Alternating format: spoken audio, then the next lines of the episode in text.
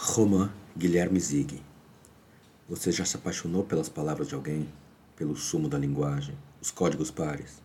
Me apaixonei pelas palavras suculentas da Romã. E agora parvo, trêmulo, caminho à deriva por largas avenidas, procurando sombra de galhos ao meio-dia, tomado pela tua potência, pela cor dos teus lábios, pelo gosto dos teus lábios, pelas tuas palavras incendiárias. Ah, tuas palavras! As tuas palavras são como adagas afiadas pela agora as tuas palavras têm as chaves para os portões do maravilhoso. As tuas palavras são feitiços de lágrimas e vontade. As tuas palavras abriram um buraco no real.